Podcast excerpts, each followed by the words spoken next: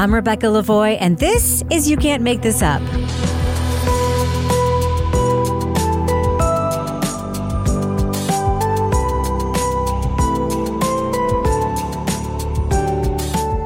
You Can't Make This Up is the podcast where we uncover the true stories behind your favorite Netflix documentaries and films.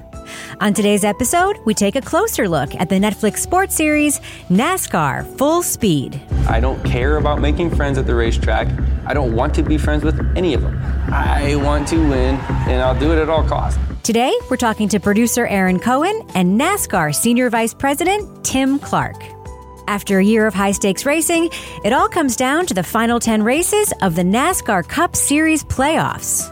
The sport's best drivers face elimination as they make their way to the final race and most storied championship in motorsports. But who are these competitors behind the wheel? Are they the same person at home as they are on the track? And do they have the right stuff to take the checkered flag? NASCAR Full Speed brings fans behind the scenes, both on and off the track, while exploring the physical, mental, and emotional challenges of competing for a championship at the world's highest level of stock car racing. I can win a championship. I can fulfill a dream. I can become historic. Or I can screw it all up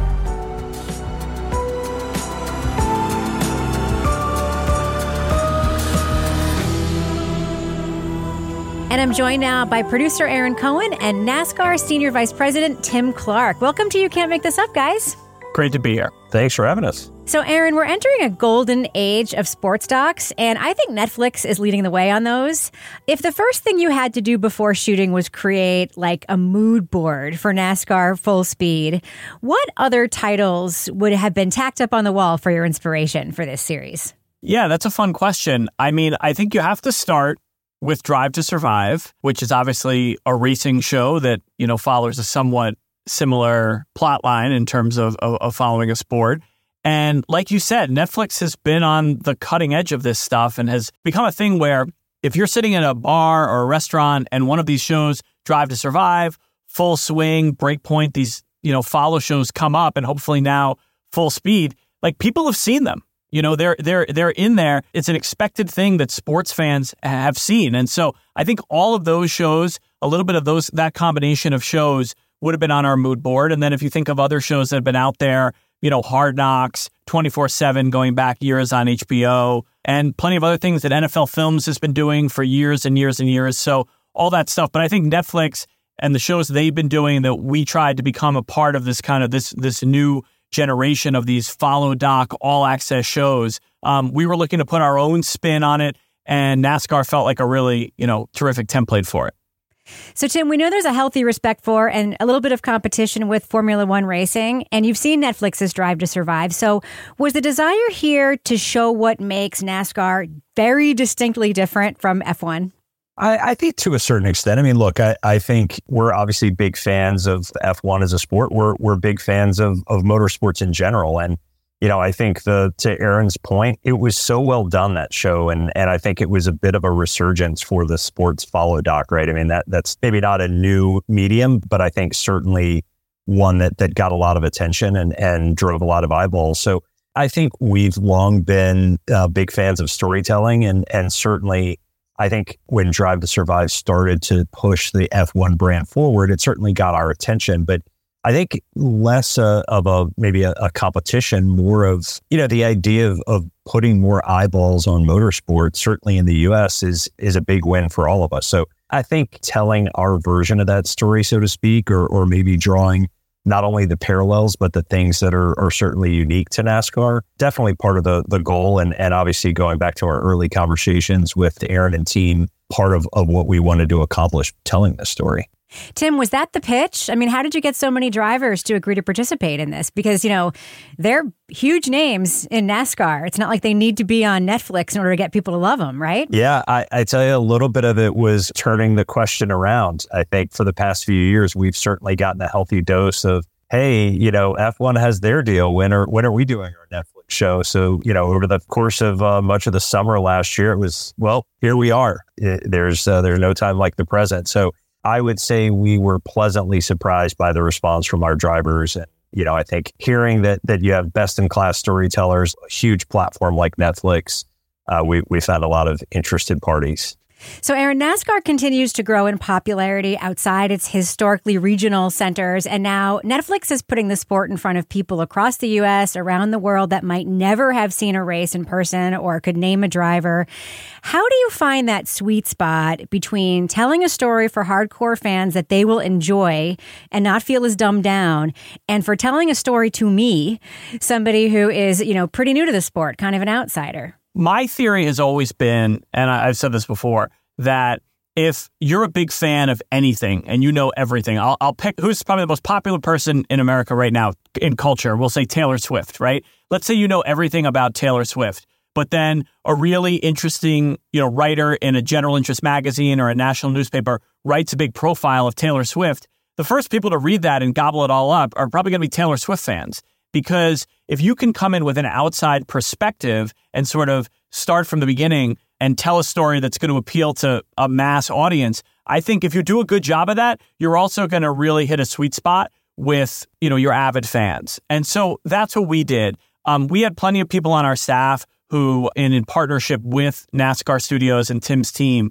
uh, who really knew the sport. So we wanted to make sure we didn't make any real mistakes in terms of seeming like uh, amateurs. But at the same time, I think take that global perspective and say, hey, if we just tell a great story that we find really interesting, we think the NASCAR avid fans will also be really into that style of storytelling.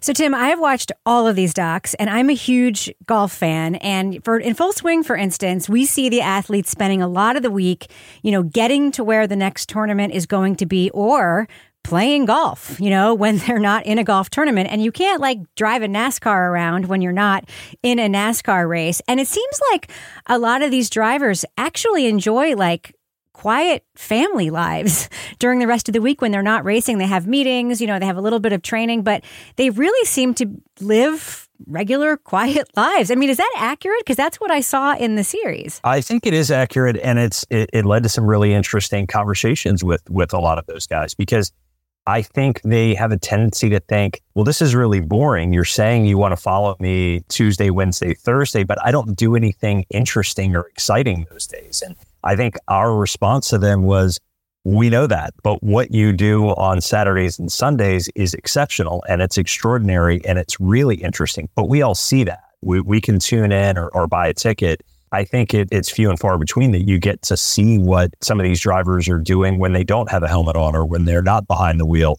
Or in the case of Denny Hamlin taking his daughters to school, maybe letting one of them behind the wheel. All right, Molly, you're up. No, she's not driving. Yes. I always let her drive. Just get ready to turn. You're good. I'm not helping. No hand.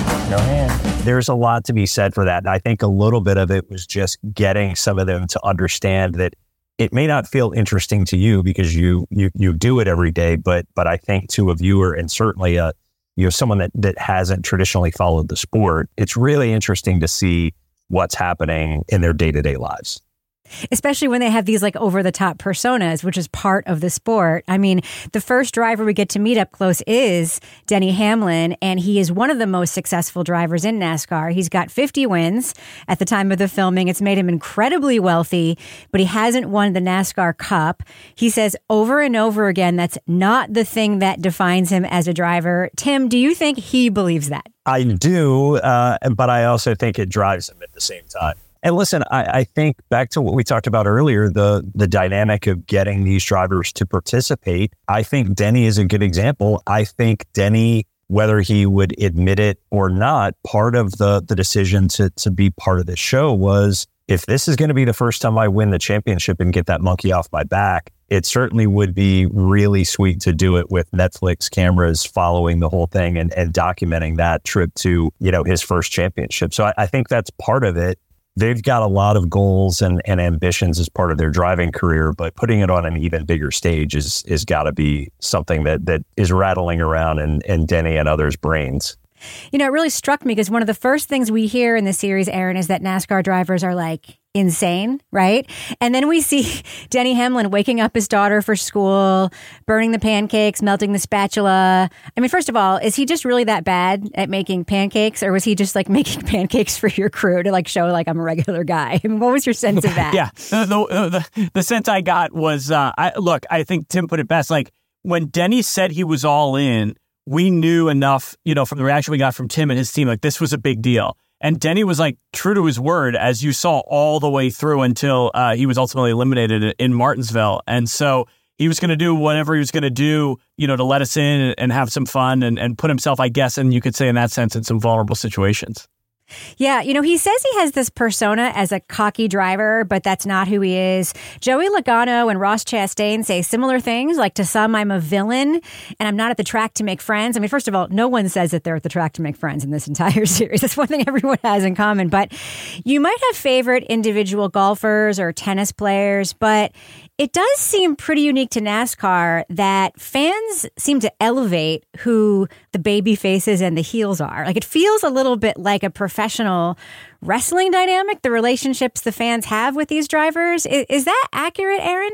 I mean, I'd love to hear Tim's thoughts on this, but that was like one of the most interesting things. You, you know, you, you nailed it on the head in terms of like you go to these races, and I went to a handful in team sports typically teams match up one against the other, right? So you're only going to see the Chiefs or the 49ers, you know, in terms of what people are wearing. But in this case, you go and there are 20 different t shirts and hats and, and all that kind of thing. And you try to figure out who are like these communities of people who follow certain drivers and, you know, and who are these good guys and who are the bad guys and what kinds of people. And it all seems to be kind of a mishmash, but look, these guys are all out there and they're all kind of doing the same thing in terms of, you know, risking their lives. And you got to have a certain edge to your personality, I think, to put yourself on the line to do that and to, you know, be the kind of person who drives race cars for a living.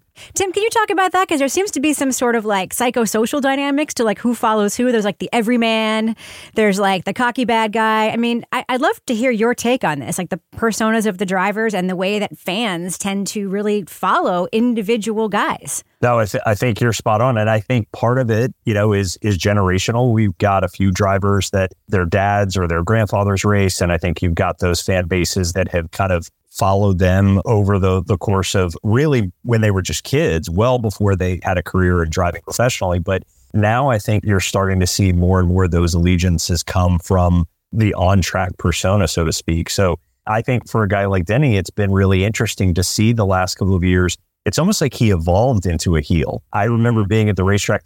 Wait, are they booing Denny? And I think that puts a driver at a really interesting crossroads, right? Like, do you lean into being the heel? Do you try to steer away from it? And to Denny's credit, he head on, full speed, so to speak, into being the heel. He has fully embraced that role. And, you know, I think when you win as much as he does, it, it probably makes it a little bit easier to be the heel. But you know, I, I think you've got personas like Ross Chastain is a watermelon farm. And I think leaning into that persona certainly gets a, a, a, group of fans, including some that we see in the show that, you know, will get behind their driver in a big way, not only because of what they see on the track, but who that persona is maybe off the track as well. Yeah, the emotion that it evokes in them, right? Right. One of the most controversial issues of the season, and very surprising to me, is that Denny drives for Joe Gibbs Racing and has for two decades, but now he co owns his own racing team along with Michael Jordan, and he's competing against the drivers in whom he has a financial stake Bubba Wallace and Tyler Reddick. To me, this is like Patrick Mahomes being the owner of the Baltimore Ravens while still playing for the Chiefs. Aaron, I would love your take on this because I've never seen anything like this in a professional sport, like that it's allowed, that it's just happening. Like, what is your take on this? Well, my take is like we made it the plot line of the first show, right? So obviously we totally agree with you. We found it like super interesting. We couldn't find a comparison to it. You just made like a really interesting one. Uh, when I when I asked questions about it, my sense was that it was less Patrick Mahomes owning the Ravens, but more like owning like a you know if it was a baseball team like owning a AAA team because 2311 is not one of the huge teams like Joe Gibbs Racing or Hendrick Motorsports or Penske. But as the show evolves, you see how much progress 2311 has done where all three of those drivers, if you include Denny, I guess you shouldn't include him, but Bubba and Tyler both make the playoffs. Tyler makes it all the way to the final eight. So in that case, it is. Look, it's one of those sports where, you know, and you see this in the Olympics sometimes where they might call them teams, but ultimately it's an individual sport. So you're competing against everyone and you're kind of happy if your teammate did well. It's like a brother or sister doing well. But yeah, look, we we found it like a fascinating dynamic, you know, and it, and it sort of plays itself out right there in that race in Daytona in episode one. Yeah, as Aaron says, Tim, it ends up not being a hypothetical. You know, that final cut, Ty Gibbs and Bubba Wallace end up becoming things that Denny does have a stake in. And he says, you know, when asked, By the letter of the law, I should be pushing Ty. I'm financially invested in the 23. I think that they know where my allegiance would lie on this one. people seem really surprised that he said that out loud. Tim, were you surprised that he said that out loud? I, I was, and I think it led to a great line in the show where Dale Earnhardt Jr. says, "Yeah, I, I would have probably made the decision. I just never would have admitted it out, out loud as Denny did, which which is, I, I think, how probably most of us felt. It's interesting, and, and I think the other piece of this is it, it's really illustrative of, of how this process came together in, in such a, a unique way. I think going back to the conversations with Aaron and and Connor and team, I, I think it's really what put this show on the rails to to becoming a, as good as it turned out because there's a lot of things that I think we see through the NASCAR lens of we're kind of used to it, right? That Denny driving for for one team and owning another team that's been in place for the last couple of years. So, so I think going back to our first conversations as we laid out, here are the potential storylines, here are the driver characters and personalities. I, I think it probably led to a, a lot of conversations that we wouldn't have had if this were just a a NASCAR production, right? It it forced some conversations and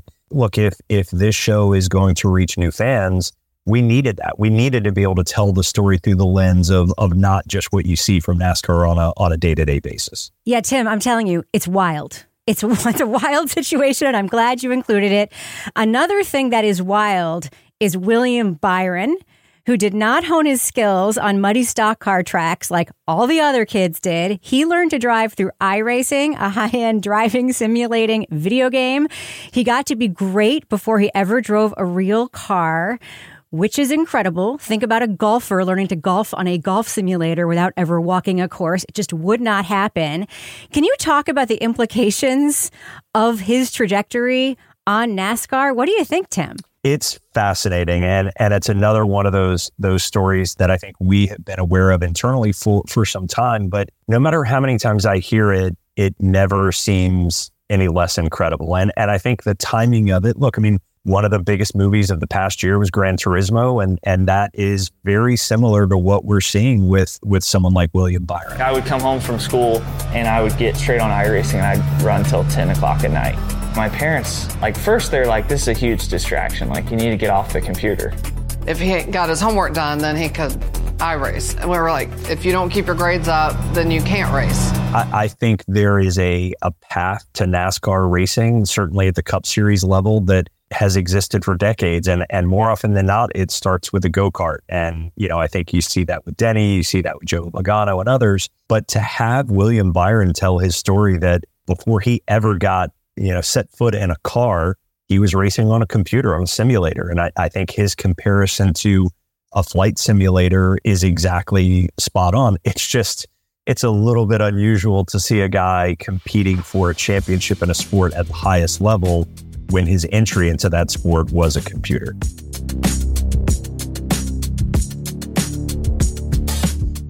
So, Tim, I'm not saying something that I'm sure you haven't heard before, probably thousands of times, but there are those who say that, well, it takes a lot of skill and endurance, uh, that race car drivers are, quote, not true, quote, athletes. What did you try to include in this series that refutes that argument?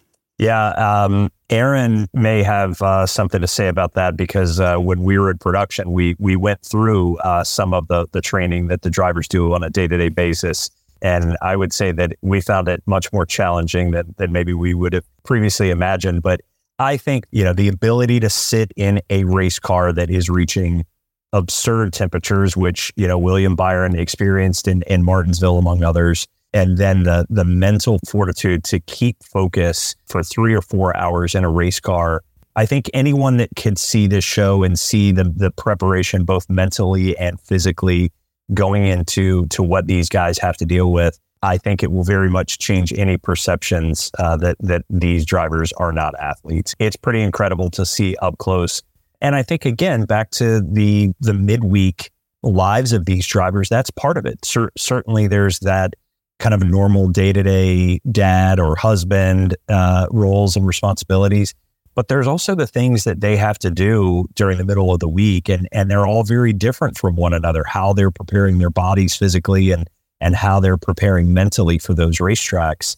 It's really interesting, and I think it's going to be fascinating for people to see that up close in person. Yeah, Aaron, it does seem like there's this new emphasis on physical fitness, but we see there seems to be not really a, a, an agreement on a uniform training regimen. Some guys are doing reps on the Nautilus, other guys are swimming. We see some high tech involved in some of the training. Did you get the sense that everyone's just trying to figure out what works for them individually? I, I think that's a good way to put it. I mean, in terms of your like of the athlete question, to me, if it gets your heart rate up and gets your adrenaline pumping, I think that's a pretty good case for it's certainly a certain kind of competition. And I think auto racing is much closer, you know, in all this, especially when you think of like what they're going through physically in terms of the heat. And Tim talks about that. And yeah, there are a few of these drivers, uh, you know, Ross Chastain is one in particular. We went to the, this is what Tim was alluding to, uh, totally busting me, but we went to the training facility, which you see in the show where he kind of does these sort of next generation type workouts. And what it is, you see him doing this, but basically, if you, if everyone can picture a big kind of computer screen or almost like a, a big television screen.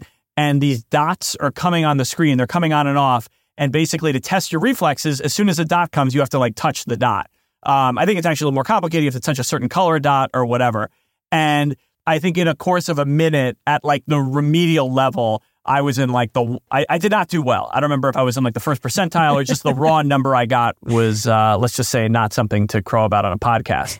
Um, the interesting thing also is I think Ross is an actually example of so he's doing all this next gen stuff and he's someone who also embraces he's the one swimming, he's the one running. Right. So I think the guys who are doing that are also doing more of the physical work. And then you got guys, I mean, you know, like I think it's pretty clear in the show, like Denny Hamlin, like he just, he's like, I know how to drive a car. I, I've been doing this for a long time. I know what works for me. I need to relax during the week. If I do all this stuff, it's not going to make me better. And look, Denny Hamlin's, you know, won more than 50 races. His his record speaks for itself. Um, so I think on a certain level, you do have to do, I guess, you know, from my, from a little I've learned, I think you do have to do what what you think works for you. Well, from the little you've learned, Aaron, um, one thing that no one can question is the athleticism of the pit crews, right? So the pit crews, each pit stop is this high stakes mechanical ballet. Can you tell me what you learned about what it takes to be part of an elite pit crew? Yeah, I mean, these guys are like a lot of them are like former college football players, um, and certainly like elite athletes. It's just insane how much they can get done in nine seconds, you know. And and and what you realize if you think of how fast these cars are going and the margin of victory, you know, or the margin between first place and tenth place, every second, every fraction of a second counts. You know, to me, and we talked about this at the top a little bit in terms of what we wanted to showcase about NASCAR. How awesome is it just to look at? you know, and and I'm sure everybody is just struck by just the panorama of a NASCAR race. And then when you get really tight and we were able to get our cameras like positioned in really, you know, really great places for these pit crews, like it's just awesome to cover. You want to talk about like just an awesome movie scene. Um, that to me was my favorite part of like the shows when we would get in and obviously you're getting the audio and you have a few of these guys wearing microphones. That to me was some of the the most fun stuff that we were able to to cover in the show. So, regular TV coverage seems to have about maxed out all the different ways to film inside and outside of the car. Netflix sports series are known for their innovative ways showing a sport that we are really familiar with. Aaron, what did you want to show us from race day that we had never seen before? Well, it was an interesting challenge, Rebecca, because if you actually watch one of these races on on the television broadcast, like there actually is a heck of a lot of, you know, really interesting stuff you're seeing in terms of in-car bumper cameras, and all the audio that's going forth. But it's going by live and you can only get so much of it. So if, you know, that's the first draft of history, I think we were able to say, okay, this is really entertaining on television, but you know, it'd be great if we could make a movie about it and really pick, you know, the right strand of audio at the right time in terms of where the story is going and craft it that way. So in some ways, our challenge was to use all the different resources that NASCAR Studios, NASCAR Media makes available, like through and then, you know, their partners on television and kind of just use all of them and and and almost like recut it all as a movie. And then you're adding into that we had you know isolated cameras on the uh, crew chiefs, right? And then obviously you're seeing stuff of the pit crew. And then the biggest one is we're telling the stories of these drivers. You're getting to know their families, you're getting to know their wives, their girlfriends, their kids. So we could have, if we made our plans right, we would have an extra camera on the family members as the car is going, uh, as the race is going to, you know, again, make that really like a movie about every race and, and certainly the big ones. And I think once we got the hang of it, I was so proud of like our, our editing and producing team led by uh, Jackie Decker and Tim Mullen and just some amazingly talented people who, you know, worked round the clock for weeks and weeks, you know, several months to get this thing in gear and, and again, make, you know, th- these films uh, about the races and the sport. Yeah, because unlike a football game, you can't just point a camera at the family box, right? People are inside of a trailer like a mile away sometimes, or the spotter is like way up on the top of the thingy there. And one of the things that I wanted to know is that, you know, we've all seen dramatic video of these crashes at these NASCAR races, but I don't think we've ever seen the reaction of other teams watching the crashes, especially in real time. What did you think when you first saw those behind the scenes reactions of those crashes? Yeah, I mean, we were blown away. I mean, what's funny also is you're watching these races every week, and you want to talk about uh, having having a vested interest. I mean, we're rooting for Denny. Come on, Denny, you got to keep going. You're our, you know, you're you're our main character, and then these other, you know, and certainly William and and these different. And okay, what's going to happen here? And the very first race that our crews covered was that race at Daytona with that brutal, brutal wreck towards the the very end. One car is up and over. Farrell rolling down the back straightaway. It is Ryan Preece, end over end. Oh no! Oh my God! Okay. Oh my God! Shit. Who is that? Preece. Damn. What a fucking wreck. Wow. And that was really, I think, the most dramatic thing. I think you hit the nail on the head in terms of of seeing just everyone going, "Oh my god!" Because that to me conveyed the gravity of it. Because if a car just wrecks and they go, "Oh, no problem," etc. But if their jaws are dropping and they're speechless and they're nervous about, I think it was Ryan Preece coming out of his car, is he going to make it out or not? That to me showed what a you know massive deal that was. Hmm. So I think that the documentary captures a lot about drivers in these small moments, which we've talked a little bit about. We do see Ross Chastain seeking out the race fan with the watermelon on his car just to say hello. Tim, I'm curious, do drivers typically make time for fans like that at race courses, like in between events? What is it like, that culture? Yeah, listen, I, I admittedly have a bit of a bias, but but I think that from a a, a fan accessibility standpoint, I don't think there's a better sport than NASCAR. I, I think not only is it not unusual to see a scene like that with Ross engaging with fans, I think it's fairly common. I mean, he's standing here talking to me, and I'm nobody. He's a superstar. He takes time out of his day to come find us in the first place, and then spend the time and talk with me and sit in my car.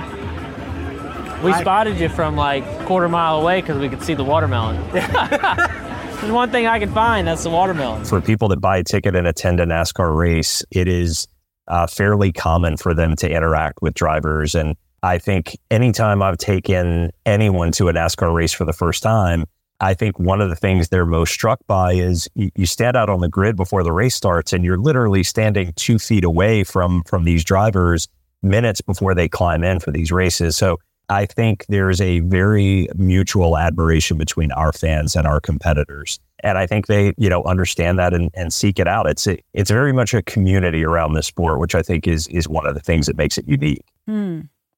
So let's get to the final four. Aaron, you included this amazing piece of tape, and that's when you tell Christopher Bell how low of a priority he was to the series as you were planning it. When I first came onto this project, they were like, "All right, these are the guys that you know we expect to you know continue into the round of eight and stuff because you have to make a plan and make choices and stuff." I wasn't in that plan, was I? You, you were you were never in that plan. Imagine that. You could have just played the soundbite about him being the underdog.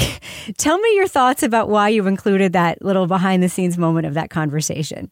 Well, it's funny. I mean, it goes back to a lot of things, but even in the beginning, we were talking about these shows, right? I think the audience is a little bit, I guess the phrase would be in on the joke. The audience understands what's going on. They understand people are interviewing them. And so that gives you a little bit of a creative liberty to occasionally sneak in the producer's voice. that producer who's who was interviewing Christopher Bell is a guy named Rob Liano, a good friend of mine. I, I literally had a coffee with him the other day and we were talking about that moment. And he kind of brought like a little bit of an edge to it. We were concerned, you know, again, we sort of said the, the reason Christopher Bell wasn't a featured character, we weren't sure how much personality he had. And so Rob kind of was going to go in there. And sure enough, Christopher Bell, like, again, from like the very, we meet him for the first time in show one, and he's like phenomenally compelling because he's like, absolutely. He's like, yeah, you forgot about me, man. And it's so cool that he kind of calls us on it just like that. And it couldn't have worked better. You know, you're always fooling around and figuring out where to put stuff. And once we realized that that would be the way to to start that show, it was it was just perfect. So everything comes down to this final race in Arizona. This sequence has the most footage from inside the car. Ryan Blaney flipping off Chastain. Bell hits the wall. Christopher Bell is in the wall. One of our championship contenders.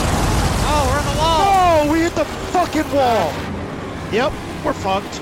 And some pretty intimate moments off the track. Tim, I'm curious, what was your favorite piece of footage from that day? Phew, that is that is a tough question. I will tell you that Aaron and I watched that race together in Phoenix, and I, I, think we were were hanging on on every second of every lap. I do think it was you know the moments where Ross, very true to character, is is not ceding any ground to, to you know to the championship uh, competitors. I thought was phenomenal. He's got nothing to lose. He's got to be smart here.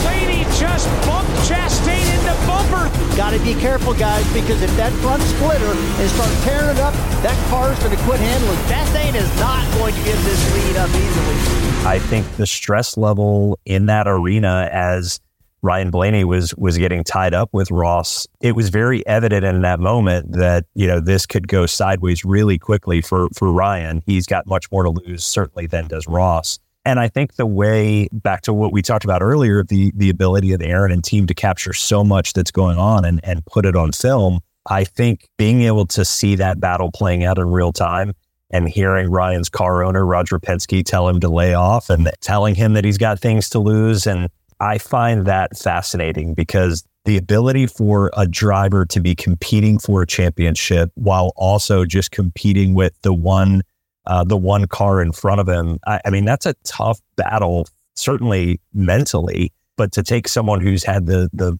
success in business and and and, and motorsports, obviously, like Roger Penske, to be the voice of reason I thought was a fantastic part of the show. What about you, Aaron? What was your favorite piece of footage from that day? Well, I mean, so many different things. I mean, what I will say is this: I'll I'll, I'll just avoid the question because there was so much. But I will say that you know, you talk about we're trying to make this, set, trying to make a movie out of this, right? And we're sitting up. Uh, I'm with Tim and with Connor Schell, who you know runs Words and Pictures, our production company, and a few other people. And this thing is playing out, and it's like, could we have scripted it better? Because We've got our four drivers, all of whom are kind of in, in some way taking turns in the spotlight. And unfortunately for Christopher Bell, his day ended early, but that kind of gave us like a middle point to kind of, you know, spear off in the race. And that was a good storyline. But you've got Ross Chastain, who is kind of this one and done character for us, right? We introduced him in episode three, I guess. And, you know, he's really interesting. He's compelling as anyone, but he unfortunately didn't have a great playoff. So he's kind of gone. But he was a, and then all of a sudden, episode five, boom, here he is again. And totally true to form, saying, hey, you know, screw you guys. Like, I don't care if you're going for the championship. I'm going to win this year end race. And it was like so true to form. And then obviously Ryan, you know, coming on at the end and winning. I always like, I'll tell you this, I always liked how much access we got after the races, you know, because you've got Gianna, who's Ryan's girlfriend, mic'd up. And in this case, you know, William and, and Ryan's sister Erin and all these characters and just getting all that audio and being there for the celebration, like so intimate, like that's not something that you're going to get on the television broadcast at the time, really. And I think something else we're bringing to it. So as cool as the race was, as soon as it was over, you know, I think we had four, to, I think we had six cameras and, and to be able to cover all that aftermath, you know, was a really, I think, satisfying way to, you know, end the series. So we know some of the drivers have beef on and off the track, but I'm struck by so many of them having such young families. There's even a Halloween party for all the kids at one of the races. Tim, when you've had someone in the sport like Richard Petty, who raced for decades, this is an incredibly youthful field of drivers. Are these the names that we are going to be following for the next 20 years?